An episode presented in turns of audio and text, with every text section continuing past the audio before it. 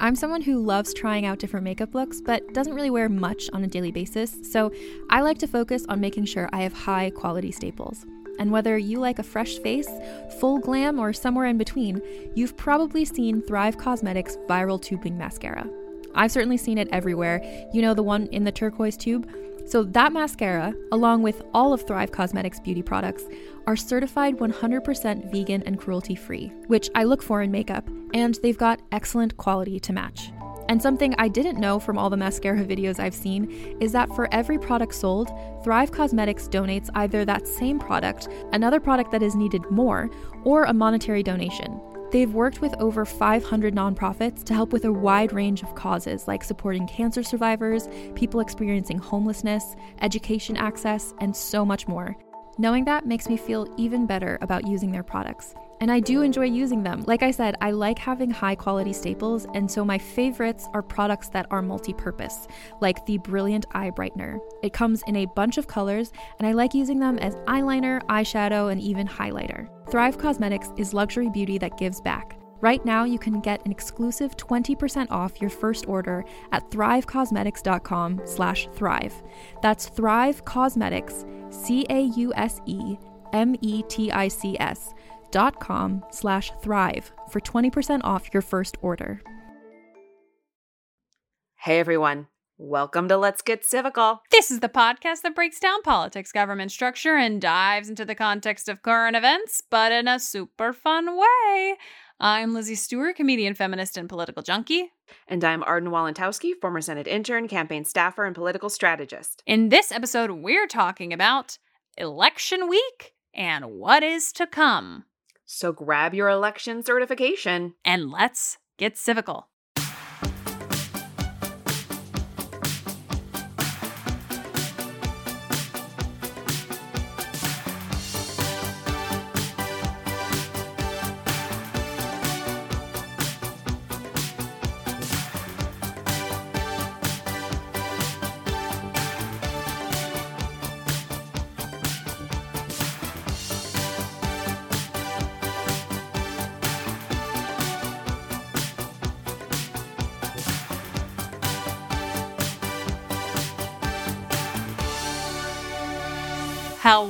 Everybody. Hello. Uh, Are you okay? are you still hungover? Are you still hungover? Have you eaten a vegetable? Are you have you gotten rest? What a week it has been. Seriously, like just an emotional roller coaster. Totally. And what's crazy is when we obviously we didn't really talk about the election in our Liberty Bell episode because we specifically didn't want to talk about any Okay. election things in our Liberty Bell episode. But the one before that, when we were talking about how the week was going to go and how, like, you know, it was going to take several days and you, basically when you when i look back i'm like this went exactly how i predicted it would go Mm.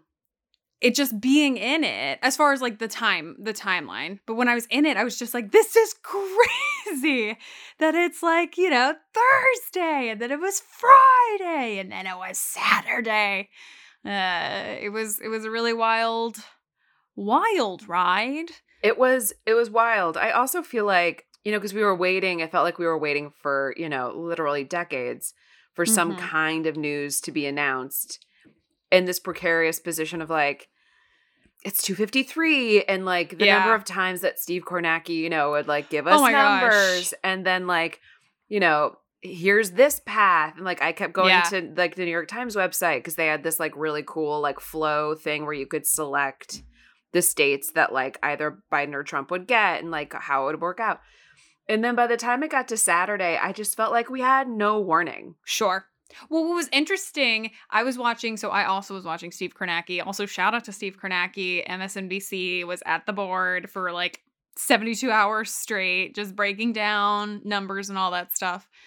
But what was so funny to me was on Friday night when he was. So we had been getting votes in from Pennsylvania, and what we had been learning throughout pretty much all of Friday was that they were consistently breaking for Biden. Um, yeah. Something like two to one for Biden. And so by the end of Friday, I think Biden was up by 20 or 25,000 votes at that point and he was just he was just so clearly and the only like in the kindest way being like I really just don't see how there's any possibility Yeah. for Trump to win. And, and Twitter's blowing up being like, will somebody please call this race so that Steve Kornacki can go to sleep? Because it, the, it- they went to him probably three or four times, especially in like the prime time uh, slots. And he just kept being like, you know, I really just, when you just, you think, I know there's provisional ballots, but it just doesn't really seem like he was, he just kept, I guess, saying without saying the fact that he was like, you guys need to call this This state." race. Yes. You need to call this state and by by calling the state, please end my torment. Please end my torment. I just cannot make up anything else live on air. I am running out of white button downs. I'm running out of post-it notes. I'm running out of post-it notes. My pencil is bitten to the core. Somebody Yeah. please put me out of my misery. Call Yeah. this state.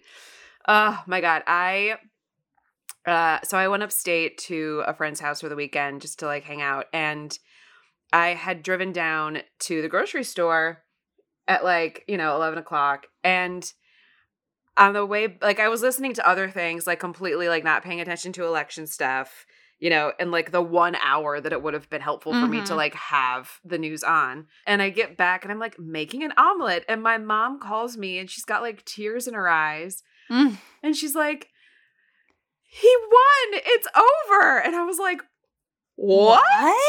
Yeah. What are you talking about? And so I like flip open my laptop, put on MSNBC, and just enough time to see like Joe Scarborough be like, Steve Kornacki needs a raise.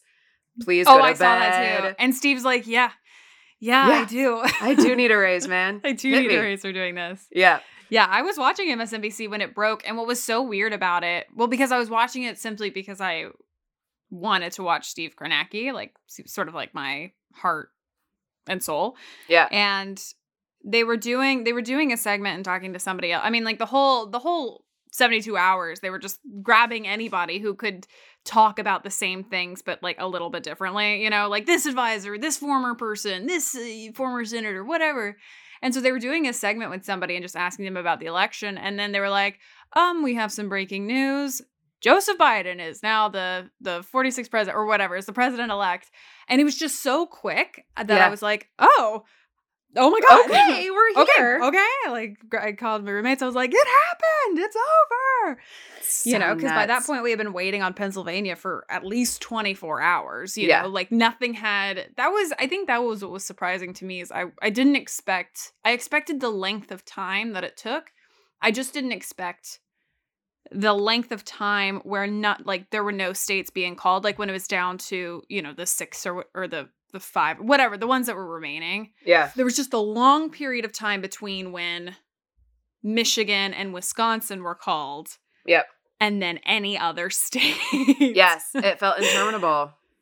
And I was just like, oh, I didn't expect like all five of them to kind of like be in limbo, you know? Yes. Um so that was yeah, that was wild. It was wild. It's still wild. Yeah. Just to update everybody on where we are truly as of this moment, which is Sunday night. So 3 days before this is about to air. Look, it's it may change, it may not change in this p- time period. I don't know. So, depending on where you're looking at, the Associated Press and strangely Fox News have Joe Biden at 290 because they've awarded Arizona or they've they've projected that he will win Arizona. And the New York Times, eh, NBC, ABC, sort of every other news outlet has Joe Biden at 279. They have not called Arizona yet.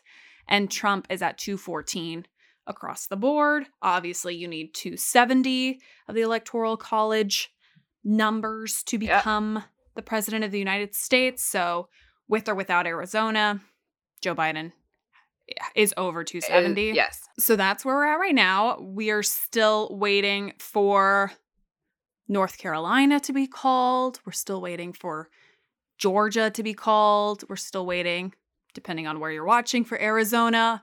And strangely, Alaska. Alaska. Alaska So- just holding out. So interesting. Really think it's It going to go for Biden. No. I can't imagine. It's just like the nail in the coffin. Uh Yep. yeah. So so that's kind of where where the numbers are at right now. So what we're kind of where we're at. This is where we're at. Let me just let me tell you where we're at. Joe Biden has been projected as the president elect. He's been made the president elect of the United States. That basically means that according to all of the independent projectors, news desks, all the uh, across all of the networks, mind you. Again, I, and this is including Fox News.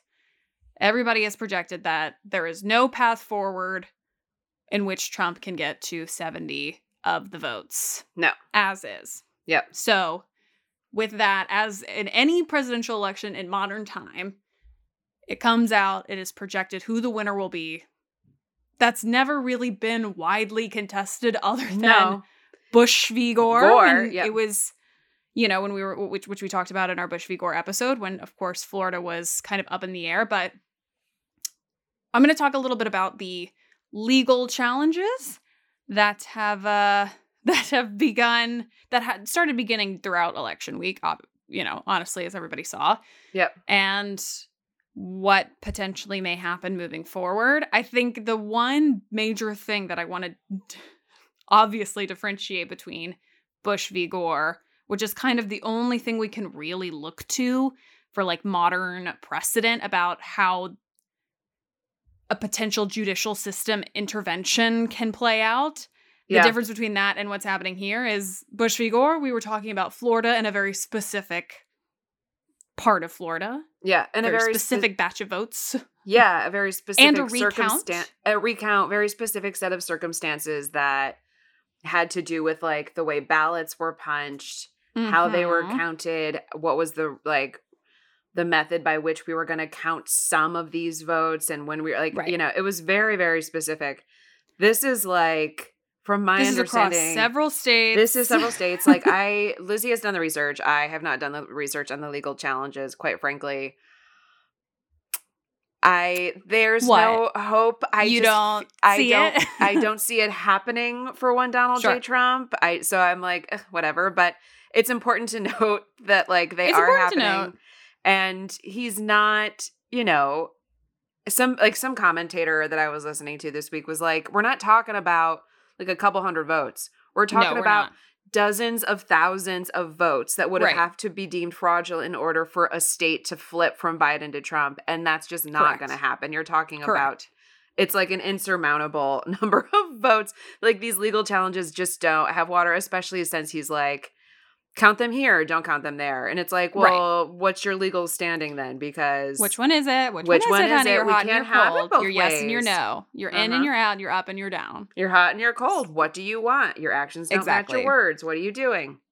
Yeah, and speaking of margins, I think it's really helpful to note, just to give the listeners an idea who haven't been sort of watching Steve Kornacki in the way that, um, sort of like we have, kind of obsessively. The closest race of of any of the sort of like states where there's going to be potential challenges in is Georgia, where Biden is leading by ten thousand votes as of right Ooh. now. So it it was like two thousand, and it's been steadily growing. It hit ten thousand today. They're still showing as 99% reporting. So I don't know how many ballots are necessarily left, but so that's the that is the smallest number of of votes that Trump would have to overturn is 10,000. So it's that's a lot. Wow.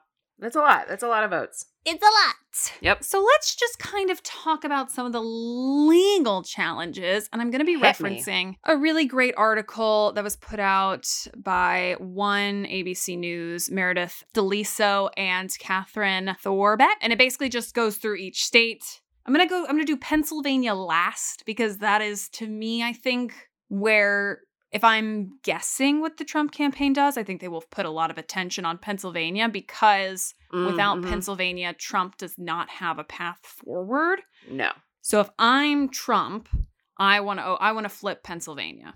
Yep. But let's start. Um, one of the first things that was issued was, uh, and this is something that we'll see a lot that we've seen a lot with the with the legal challenges. So one of the first ones that we saw come out was uh, with Michigan, and this came out on Wednesday. I think Michigan and Wisconsin both had ones that came out on Wednesday. Uh, They tried the whole thing was like trying to stop the vote counting. Like that Right. was like during during Wednesday and like parts of Thursday. The whole the whole goal was to get it was to like stop counting here, definitely count over here where he's like gaining traction, but like stop it in where he's not winning. But it's centered around this idea that poll watchers, which each state has different rules on poll watching, Mhm. and uh, you know, some are like it's free, anybody can walk in and watch this, and it's whatever. Some are very strict. So in Michigan, the Trump campaign filed a lawsuit asking the vote counting stop until courts can enforce rules that permit campaign observers to watch the ballots being open and counted. The campaign alleged that poll watchers were being denied close up access to observe vote counting at locations in Detroit. So a lot of these lawsuits you're seeing sort of conveniently rests in the in the big counties that helped flip the state for Biden. right. On Thursday, this lawsuit in Michigan was denied by a judge, Great. saying basically on the basis that there was not there was a lack of evidence and detail provided by the campaign. So it's another thing you're going to see a lack of evidence is kind so of like weird for Trump. He the loves theme evidence. right now, so that comes up again. evidence. the next one I'm going to talk about. This one is super interesting and just kind of developed a little later today. Arizona Ooh. specifically in Maricopa County, which is the county that also helped flip the state to Biden, but Trump has actually been kind of streaking that lead that Biden had initially. I don't think that he has enough to take the state back, but anyways, Yeah. Maricopa County's been a big county. And there was this thing where there was this kind of um I guess rumor. So what they can do in their ballots is they can fill it out with like a black or blue pen or a Sharpie. And the rumor started or or it was reported that that the Sharpie was bleeding through the ballots, therefore potentially like messing up like the ballots and so that like that could sway, you know, if it bleeds through, it might bleed through and bleed through for Joe Biden or it won't Mm. get counted or it's been, you know, destroyed basically. So it's kind of this like Sharpie gate thing. Oh my god. And and Please tell me the- that Sharpie put out a tweet that was like, "We want no part." It's not us. it's not us. Well, basically the uh I believe it was the Secretary of State. I could be wrong. It could be some other election official in Arizona. They did an investigation. The Sharpie does not bleed through the ballots. They are they use Sharpies all the time. It base and the this has this lawsuit has also been dismissed because it turns out that there's no sign of any sort of ballot uh whatever it's called, like destruction because of Sharpies. So that Oh was God.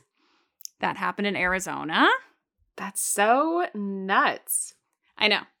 Then there's Nevada, sort of slow counting Nevada, who's just been taking her sweet time. And this one was a little different in that, again, the, the Trump administration sued Clark County, which was, again, the big county in Nevada that everybody was waiting on the votes on, that were probably going to be for Biden, that was probably going to make Nevada go by, you know, be Biden. Yeah. But this one was because they were alleging that there was, quote, lax procedures for authenticating mail in ballots and over 3,000 instances of ineligible individuals casting ballots.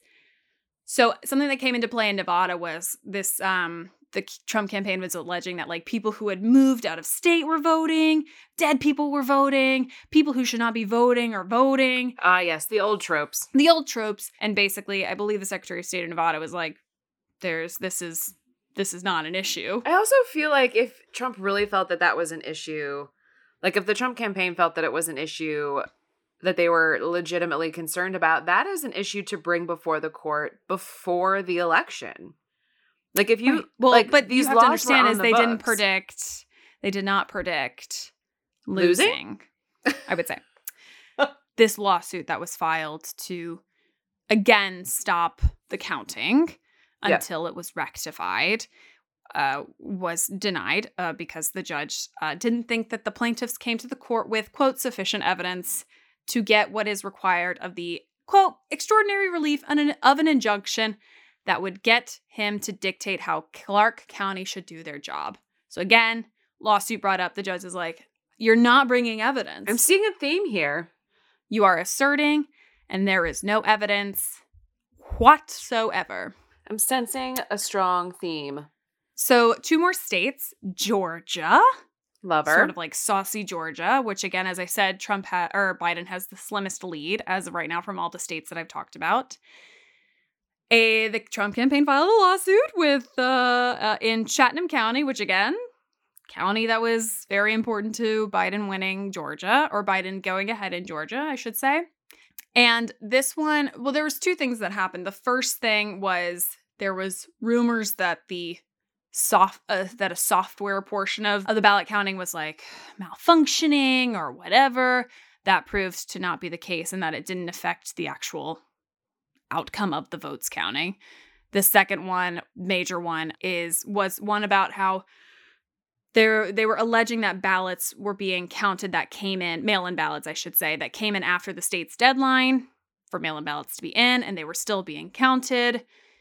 And that lawsuit was dismissed uh, by a judge citing lack of evidence that the ballots referenced in the petition were received after the deadline. So, once again, no evidence. no evidence.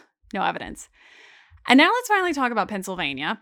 Because again, like I said, I think this is, I don't know, if I had to guess, this would be where I would focus my efforts because you really do need Pennsylvania at this at this moment.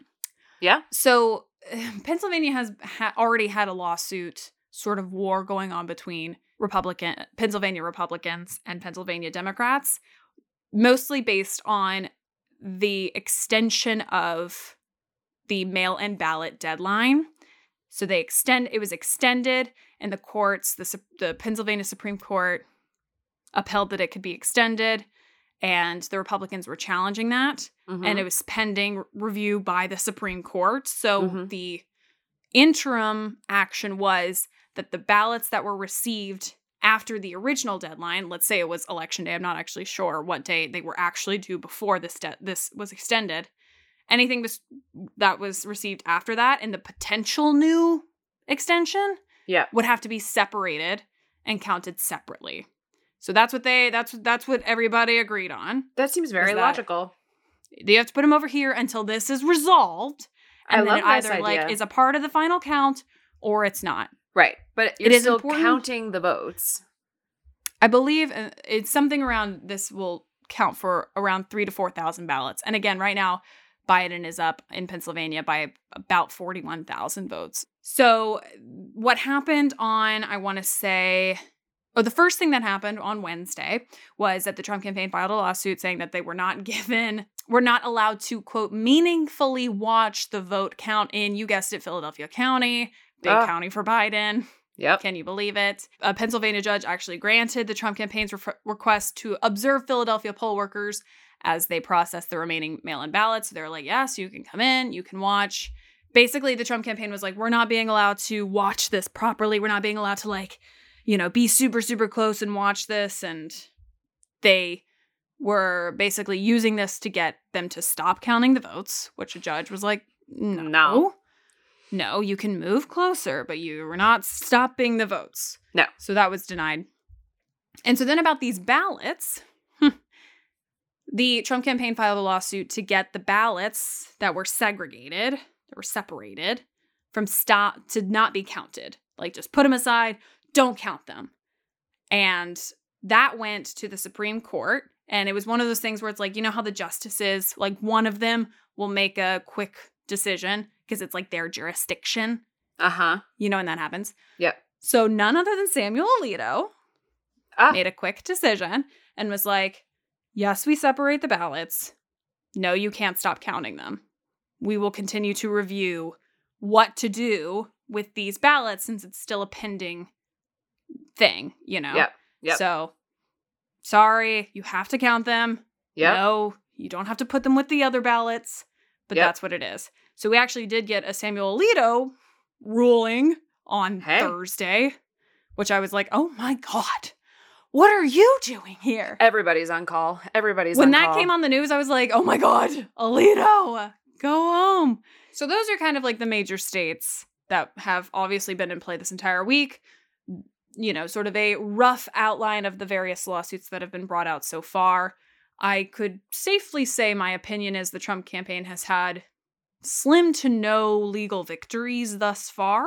Thank God. In any of the states that they have so far targeted, which have all been states that have come into like the last states that were, you know, came into play as far as deciding the projection of how this election was going to turn out. Yep. So the other thing to note uh, is that they the campaign did announce that they were going to file a series of lawsuits on Monday, which is tomorrow for us and two days ago for those of you listening. So I don't know yet what that's going to be. My guess is that it's going to center around obviously claims of voter fraud.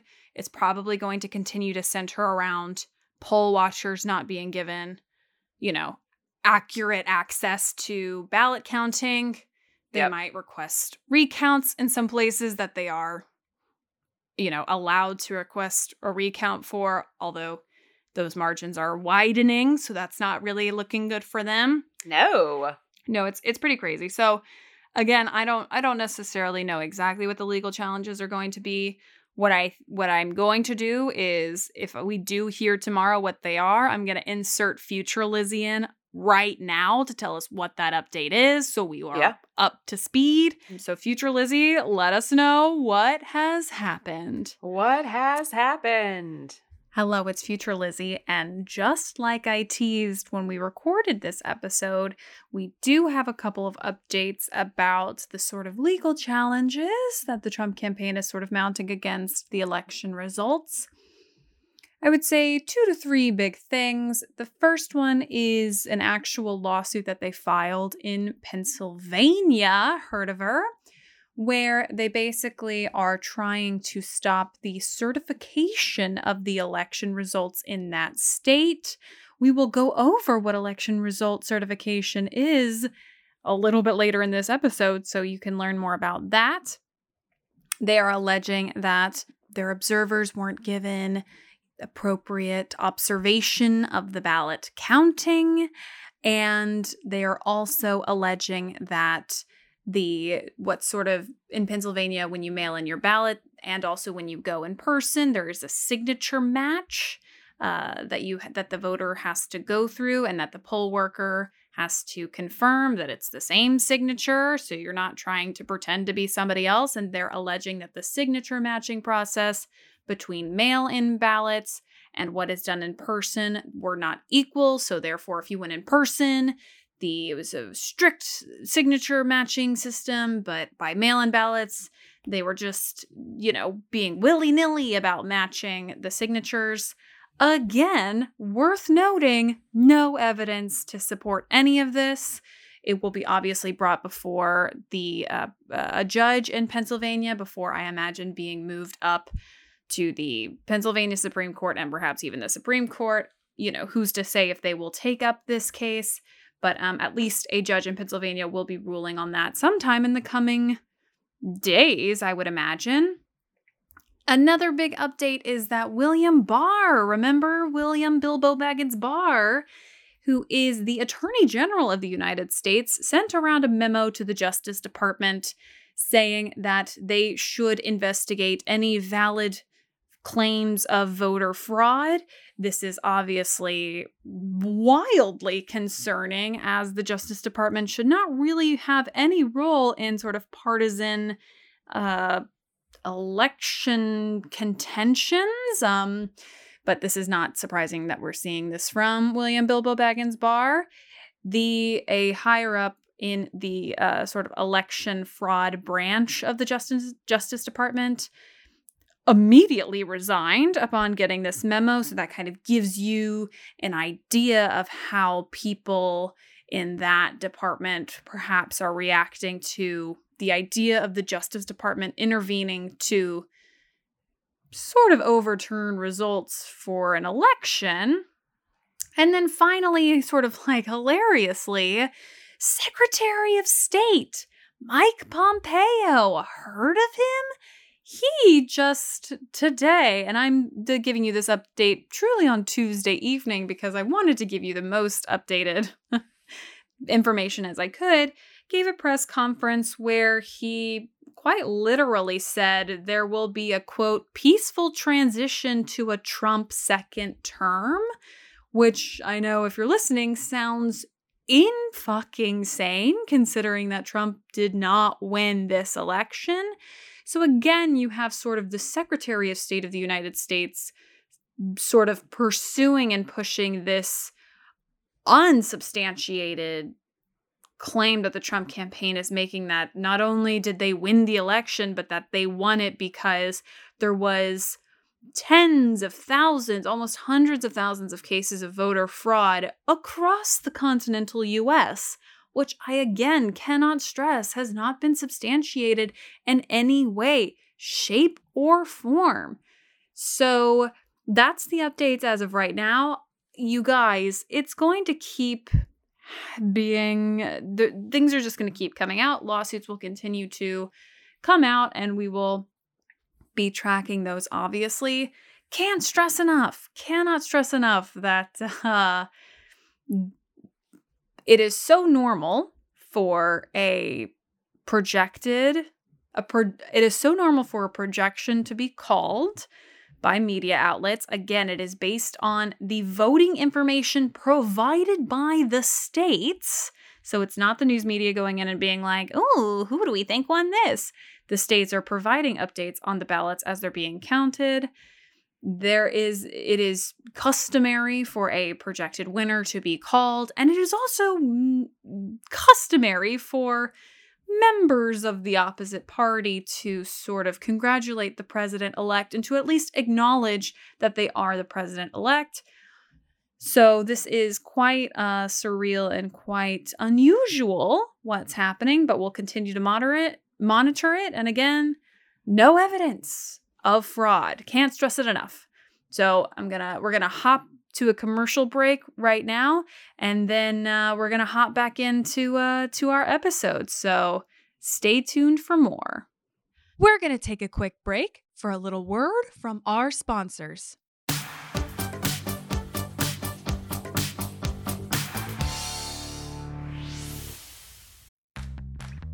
You can shop from anywhere doing pretty much anything. You might shop while working, eating, or even listening to this podcast. And however you shop, we all know and love the thrill of the hunt. But do you also know how to get the thrill of the best deals? Because Rakuten shoppers do. With Rakuten, they get the deals they love with the most savings and cash back. And you can get it too. Start getting cash back at your favorite stores like Sephora, Nike, and even Expedia if you're looking to get some travel in. And getting cash back doesn't mean you have to miss out on sales because those can just be stacked right on top. It's easy to use and based on a simple idea. Stores pay Rakuten for sending them shoppers, and Rakuten shares the money with you as cash back through PayPal or check. Download the free Rakuten app and never miss a deal. Or go to Rakuten.com to start getting the most bang for your buck. That's R A K U T E N.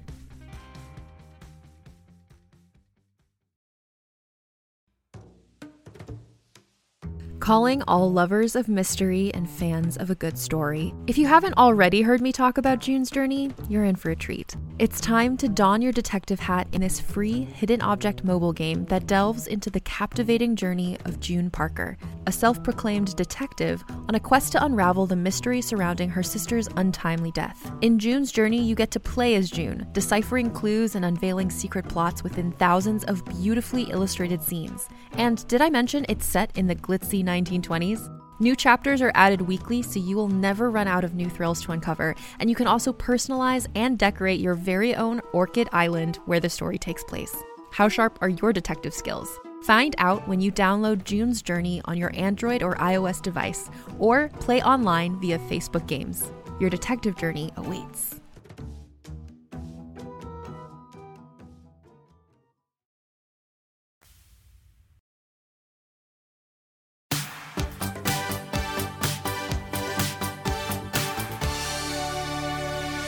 Yeah, that's where we're at. That's where we were at. That's the week that we've had. Wow, oh wow.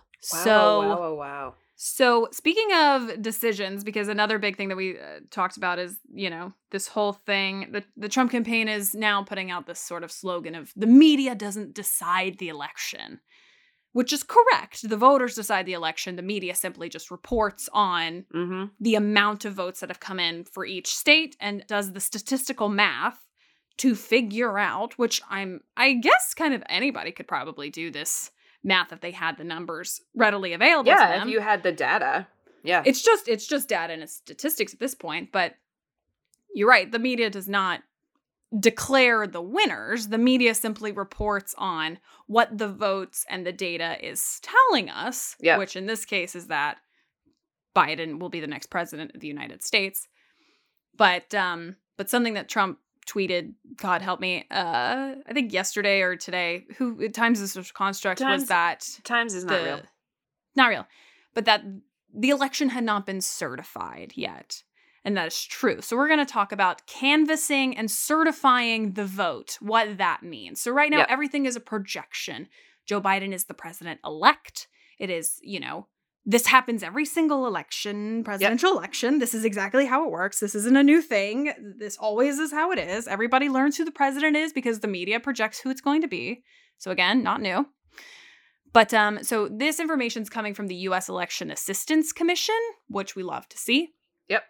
So, quote, the outcome of the election is not official until the completion of the canvass of votes and certification of results, which sometimes may be several weeks after Election Day. The purpose of the canvass is to account for every ballot cast and to ensure that each valid vote is included in the official results. For an election official, the canvass means aggregating or confirming every valid ballot cast and counted absentee, early voting, election day, provisional, challenged, and uniformed and overseas citizens.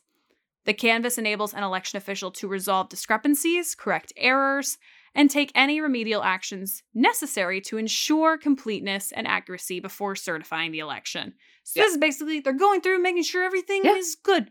Everything's kosher. Everything's Yes. good to go. Everything's good to go. People who voted, who are supposed to have their vote counted, they get counted. No irregularities. No and granted, also, irregularities. Yep. let me say this as well. There are going to be handfuls of cases where you're like, oh, this shouldn't have been counted. Yep. We are talking in at most hundreds, not thousands. It is Yep. quite unusual for there to be massive voting irregularities. And by unusual, I mean it has never happened No. before. And even hundreds, I think statistically would be like, I, it's a stretch. I'm saying hundreds anomaly. across the Yeah. United States, yes, yes, yes. not within necessarily one Not a single state, yes. The Canvass Board may be responsible for releasing the certification of election results after it reconciles the results from precincts, early voting sites, absentee voting, provisional and challenged ballots, and uniformed and overseas citizen ballots. The certification of results often includes information about the following Number one, reconciled precinct totals, including provisional and challenged ballots. Number two, reconciled vote center totals, including provisional and challenged ballots. Number three, reconciled write in totals, including provisional and challenge ballots. Number four, all duplicated ballots. Number five, all replacement ballots issued at the polling site after a ballot was spoiled. And number six, all rejected ballots. The documentation of the Canvases Board's activities is published everywhere. It is given to both candidates. Everybody, everybody gets these results. Everybody gets the results. The public can see them. They're accessible. If you really want to go like deep dive, you are Which you know like, we do. Please go do be and report back. If And you wanna report do- back to if you want to deep dive into the into the certification of Arizona's ballots at some point, like please hit us up. We will Please do it. Once this is over in every state, that is it. The election is over. Yeah. This is what the Trump campaign is saying decides an election, which technically is true. However, tr- yes. never It's- in the history of like Bush v. Gore doesn't even count because the courts decided that. But never in the history of our country has the certification process changed the outcome of a projected election. No, because the the actual certification can be it's different by state, but like the Yeah. certification is like a moment where the person who can certify the or the the person or the group of people who can certify the vote basically look at it and be like, "Yep, everything was done correctly, and we're good, and we certify." And we did it. the actual it. counting and the and like the canvassing and reconciling and everything that is literally happening right now across you know the 50 states and all of the ballots that come in from the troops and and you know overseas people like that's that's all all of the the meat of the work is happening right now and that's what Trump is trying to stop in multiple states he's Right. actually just trying to stop the counting of the vote the certifying is like I mean, the certifying matters to him because that's the point at which, like, he can no longer Right. fight it. I mean, I guess he could in some way, maybe in I think it would be law. hard- I mean, like, it would be really hard. Yeah, at this point, I think he is putting all of his eggs in Yeah. the basket of the judicial system and Yeah. probably specifically Shock. the Supreme Court in the sense of like he needs to get a ruling that throws out tens of hundreds of thousands of ballots. Yeah. That's what that is that is what he needs cuz cuz Yeah. there's no other there's nothing else. So his eggs are in that basket, but I'm also, you know, knowing the Supreme Court sort of like a dark I know well, sort of like my, you know, the extension of myself that I no longer Thank you for the when I look in the reference. mirror. If you know what Lizzie just, if you know what Lizzie just referenced, what lyric, tweet at us. Tweet at us. Tweet at us. I don't think that the Supreme Court will take up any case about this election unless it there is obviously evidence and also number 2 it would change the outcome.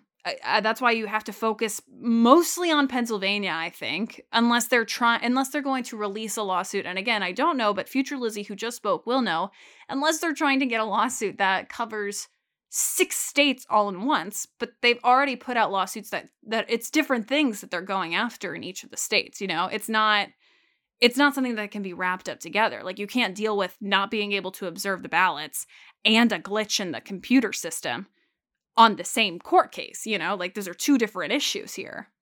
Right. And also, if he's that concerned about like having his people in the polling places and he's concerned about the Sharpies and he's concerned about the electronic glitches, like, you know, dude, like you'd have a better argument if you almost focused on all 50 states. Like, I'm sure there's some shit like he could get angry about in California, but it doesn't matter. He's not going to like lodge that legal complaint because there's no hope that he could ever Right. win California. So he doesn't care Right. about it.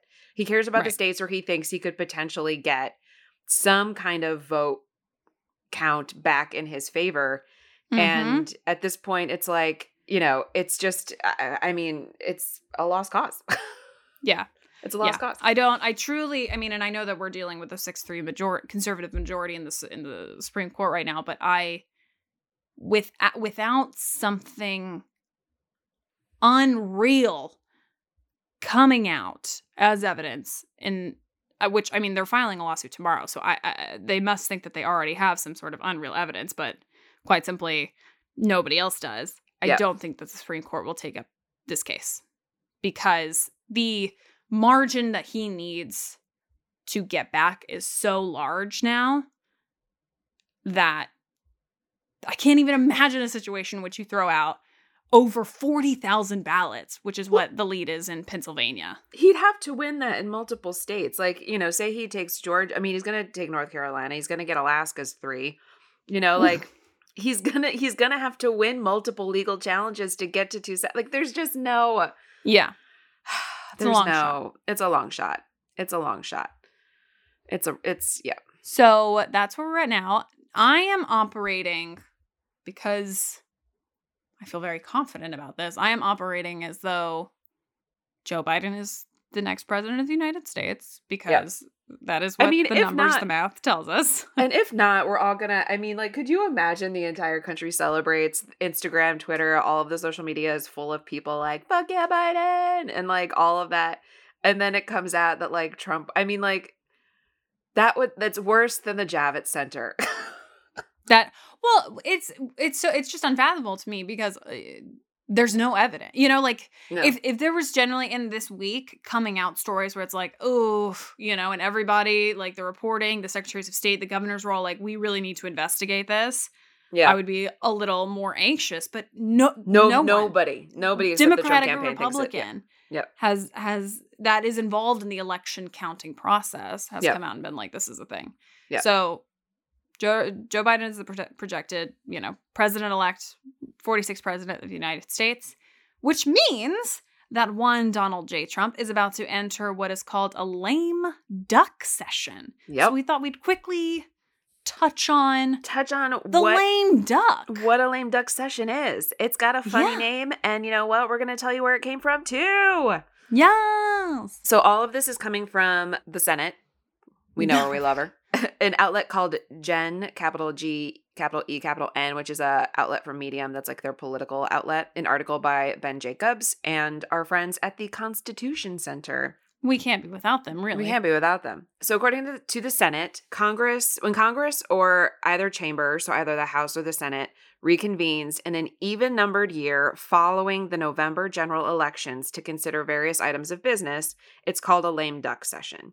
Some lawmakers who return for this session will not be in the next Congress, hence, they are informally called lame duck members participating in a lame duck session, which basically means like, you know, the people who were in power before the election in some way, shape, or form are will no longer have that power when either like the president is inaugurated, then like there's a new Right. president inaugurated, or the people who are sitting there have been voted out of their Mhm. seats uh in the general election. And so they're just kind of like hanging out.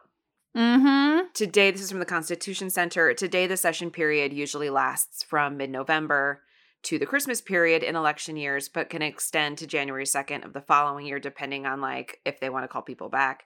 On the following day, January 3rd, a new session begins, and every other year it contains new members of Congress. So the members of Congress and the House, they get elected every two years and even numbered years, and then they go and they, you know, if they are going back to Congress to the House, they'll go back on the 3rd of January in a new cycle. So, this is from Ben Jacobs at Gen. Quote According to the Congressional Research Service, the term lame duck comes from 18th century Great Britain, where mm-hmm. we know we love her, where it was applied to bankrupt business people who were likened to wounded waterfowl. Sure. Just call me a wounded waterfowl. I I am a lame duck if ever there was one. Hell Hi, yeah. Columbia. The term was eventually extended by the 1830s to elected officials with a limited and discrete tenure in office remaining. So, in that sense, we can apply it to Trump because, thank you, America. He has Ten- a limited and discrete tenure in office. He We're do- he fucking does have a lot He sure does. He sure Yeah, does. He sure does. He Yeah. sure does. So there, it's you know generally considered a period of like, what are we going to get done? What could we possibly like? Who's going to do what? Yeah. You know, especially if the president isn't coming back and he i- is in his first term, depending on what turnover there's been in the House and Senate. Generally, it can be considered like just kind of a dead period. Right. You give like awards, you do a pardon here and there. Yes, yes. Hamana sha. Hamana hamana sha. But there have been some former lame ducks where things have been more exciting a little uh, spicy. than boring. Yeah. A little spicy, a little, you know. So in 1940, Congress met to decide how to address the threat of World War II. sure. I mean, feels Big. like a good op- yeah, feels like Big. exactly what you need to be addressing during a lame duck session. Yeah, Yes, for sure. Yeah, yeah, for sure, for sure. Uh, in 1950, Chinese troops entered the Korean War during a lame duck session, and Congress debated the use of nuclear weapons in the conflict. We did not Oh learn our lesson. God. I know. Like, we're still paying the cities in Japan. Like, come on. Four years later, so in 1954, the Senate met in a lame duck session to consider censuring Senator Joseph McCarthy, a la the McCarthy hearing. Wish you would. Yep. Censor him, honey. In 1974, Congress approved the nomination of Nelson Rockefeller as vice president during a lame duck session. After Ronald Reagan's victory in 1980, the lame duck Congress found a way in a bi- in a bipartisan manner. Heard of it? Heard of it? Do we know? To pass budget resolutions that were delayed during the election. Great. Bipartisan. Let's work together. Let's pass do it let's Pass a budget. Yes, we're going to have to do that this lame duck. Jimmy Carter when he was in office reached a deal with Iran just before leaving office and the lame duck because there's nothing he can't do. There's because nothing he there's can't nothing he can't do. do. except get reelected. Um Except for related. Except for get reelected. just sorry, Jimmy. George H.W. Bush, Papa Bush, rest in peace, deployed troops to Somalia during a lame duck. Sure. And in 1998, a Republican controlled House approved articles of impeachment against President Bill Clinton. And all that was from Yeah. the Constitution Center. So, like, generally, like, people think of like a lame I think it's also in the name, like, lame duck, like, you know, like, it's, it's not supposed to be, you know, it's not like, you know, the Wily Coyote exciting session. You know, it's like sure. lame. Sure. It's it's lame dog. It's truly between like Thanksgiving and Christmas. It's like a Yes. month It's, and yes. some change. And nobody is paying You know. attention anyway. We're all celebrating various holidays. We're all buying Right. things. We're all spending money Right. we don't have and eating too much food and drinking too much wine. Nobody's paying attention. uh, Correct. except for the people who, you know, are worrying about World War II and, you know, Somalia. you know? And so, you know what? That's why we sent them. We sent them so we don't have to worry about it. Before the 20th Amendment was ratified on January 23rd, 1933, the new president and the new Congress took office on March 4th. Jeez. Woof. Thank God we moved that back. Thank God we moved that shit back. Like, I, whoever's idea that was, God bless Godspeed, rest in peace. Although elections were still held on the first Tuesday after the first Monday in November. So basically, the 20th Amendment shortened the period of lame duck by Yeah. like two months. Feels cut it in half. Feels right. Feels right. Yeah. Feels right. They passed the 20th Amendment because prior to that, this extended period of a lame duck session created real issues during times of national crisis. This is all coming from Ben Jacobs at, at Gen. Quote, in particular, there was the matter of the Great Depression. Small, small There's matter. the matter of it. Small matter. The move to amend the Constitution to seat the president more rapidly came as Herbert Hoover occupied the White House while President elect Franklin Delano Roosevelt waited in the wings, powerless to change the nation's course for a quarter of a year after votes to oust Hoover were cast. Yes. That's yes. rough. That's Yeah. rough.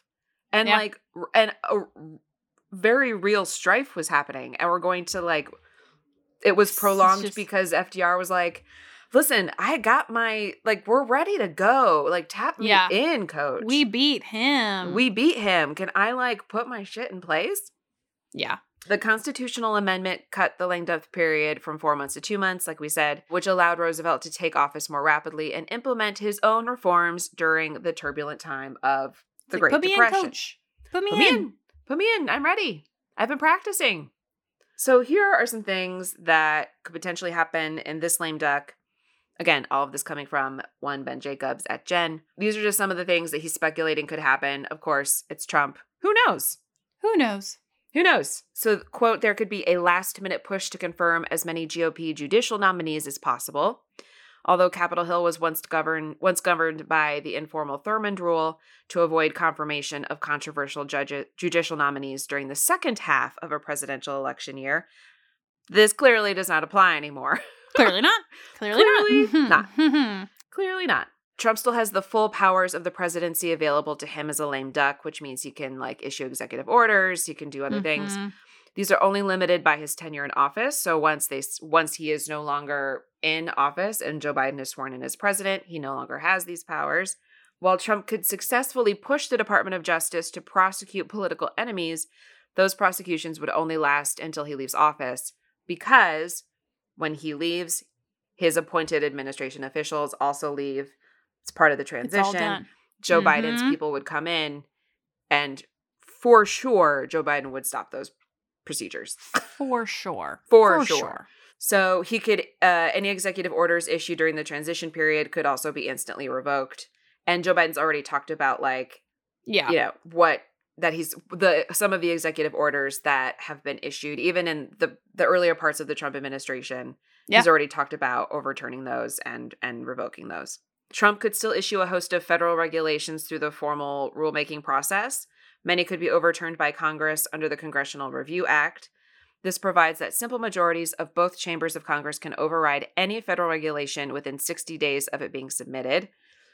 So a little bit of a failsafe on the federal rule on the formal rulemaking process from Sure. uh, the Trump administration. He can also still fully exercise his powers as commander in chief. He can declassify information as he sees fit. The only truly unlimited ability left to Trump is the power of the pardon, which mm-hmm. for, you know, we did an episode on that, God, way back when. so long ago. So long to it. ago. It's still so relevant. It's still so relevant and so good. I love that episode. yeah. Well, we talked about Joe Arpaio, who was Oh, the yeah. former sheriff of Maricopa County in Yes. Arizona. Yes. That has now, you know, is currently trending blue for Biden. So it is Yep. sort of an irony of sorts, the, the, the full circle effect, really. Yes. We read his pardon out loud on on in the podcast. Mm-hmm. Yeah, so Trump could use his power to pardon. Uh, he could use it freely without any kind of political consequences, and of course he would because he's out of power. Yeah. Uh, he could par- he could pardon anybody that he wanted. He could pardon associates, donors, or even himself. I love that. I know, love that for him. Love that for America.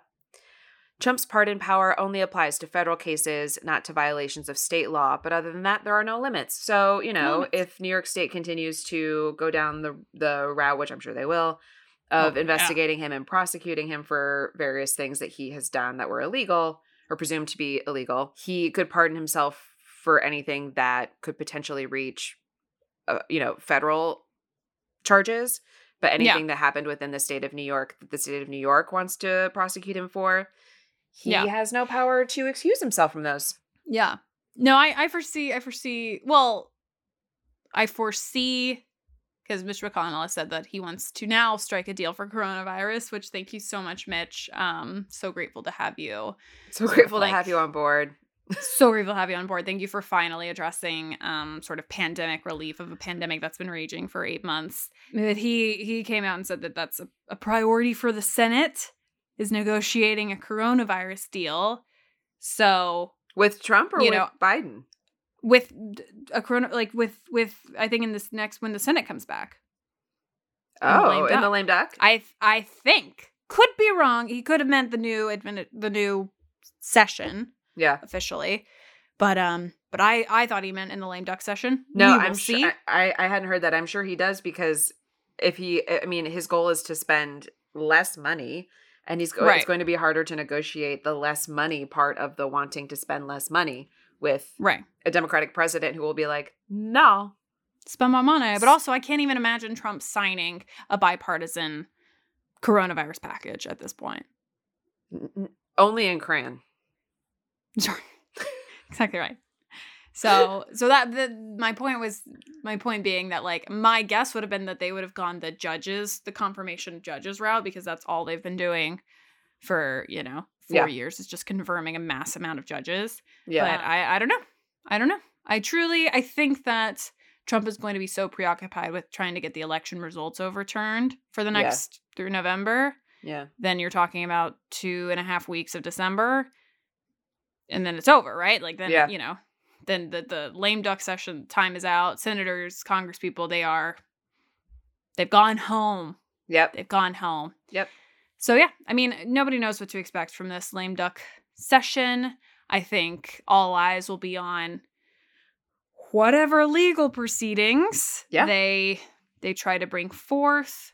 Obviously, again, I can't other than sort of like very staunch Trump supporters and Trump supporting congressional people, you don't see a lot of sort of more moderate and or liberal people saying, "Yeah, oh my god, this might actually this might actually turn around for him." That's just like not something you're hearing at all, sort of like across the board. In fact, like No. I, in fact, I Republic- think it's I feel like if Republican- Giuliani. It is only Giuliani. And if Republican leadership, I mean, Republicans have mostly been silent, although George Bush today announced, like, was like, congratulations to President elect Joe Biden. You know, he Oh, made a good. statement. yeah, I saw But, you Romney know, made a statement. Romney, I mean, Romney made a statement, but like, at like Mitch McConnell hasn't made a Yep. statement. I think Lindsey Graham has said he'll support Trump's legal pursuits, obviously. But like, I think Lisa Murkowski congratulated the Mm, the oh yeah, uh, Joe Biden. But across the board, you're not seeing a ton of current higher up Republican Congresspeople saying anything. yeah, And the way I see that as it's like if they thought there was a modicum of a chance that they could overturn this, yeah, they would be raging. yeah. It would be vocal. I think that they're just like, let's just see what the lawsuit is. Yeah. And then, they, and then I imagine after tomorrow through this week, you will start seeing more and more trickle in of like, For sure, because they don't they don't people like Romney and Lisa Murkowski don't want him there either. Like he no, has but made their like Mitch so McConnell.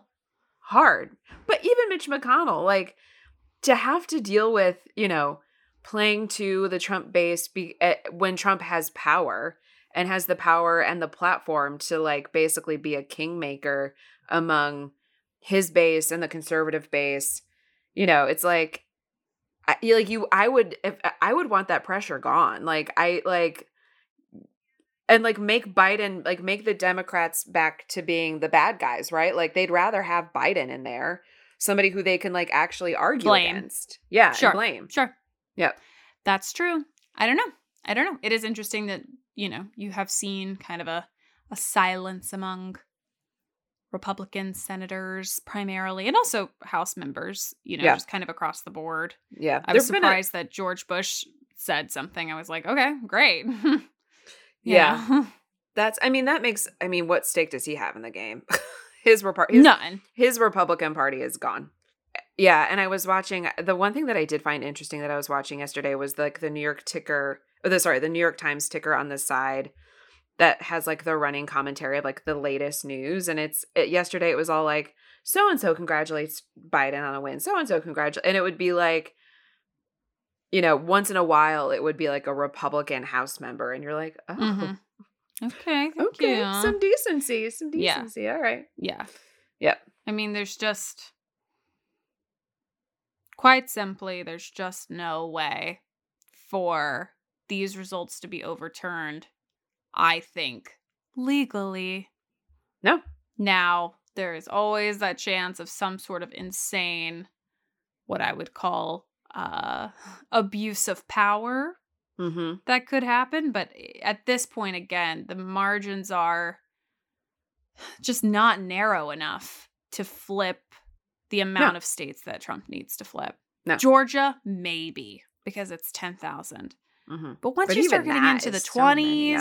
and especially the 30s, Pennsylvania's in the 40s and Yep. climbing, they project that it'll probably be around 50,000 that separate him uh, Joe Biden and Trump. It's like yeah, it's just crazy to think of any scenario where you can somehow overturn or get rid of or mark invalid 50,000 votes. Yeah. It's pretty wild. So Yep. we'll see. We'll see what happens tomorrow. Future Lizzie will have reported on it, probably very briefly earlier in this episode. So we thank you, Future Lizzie, for your work. Thank you, future Lizzie. We love you so much.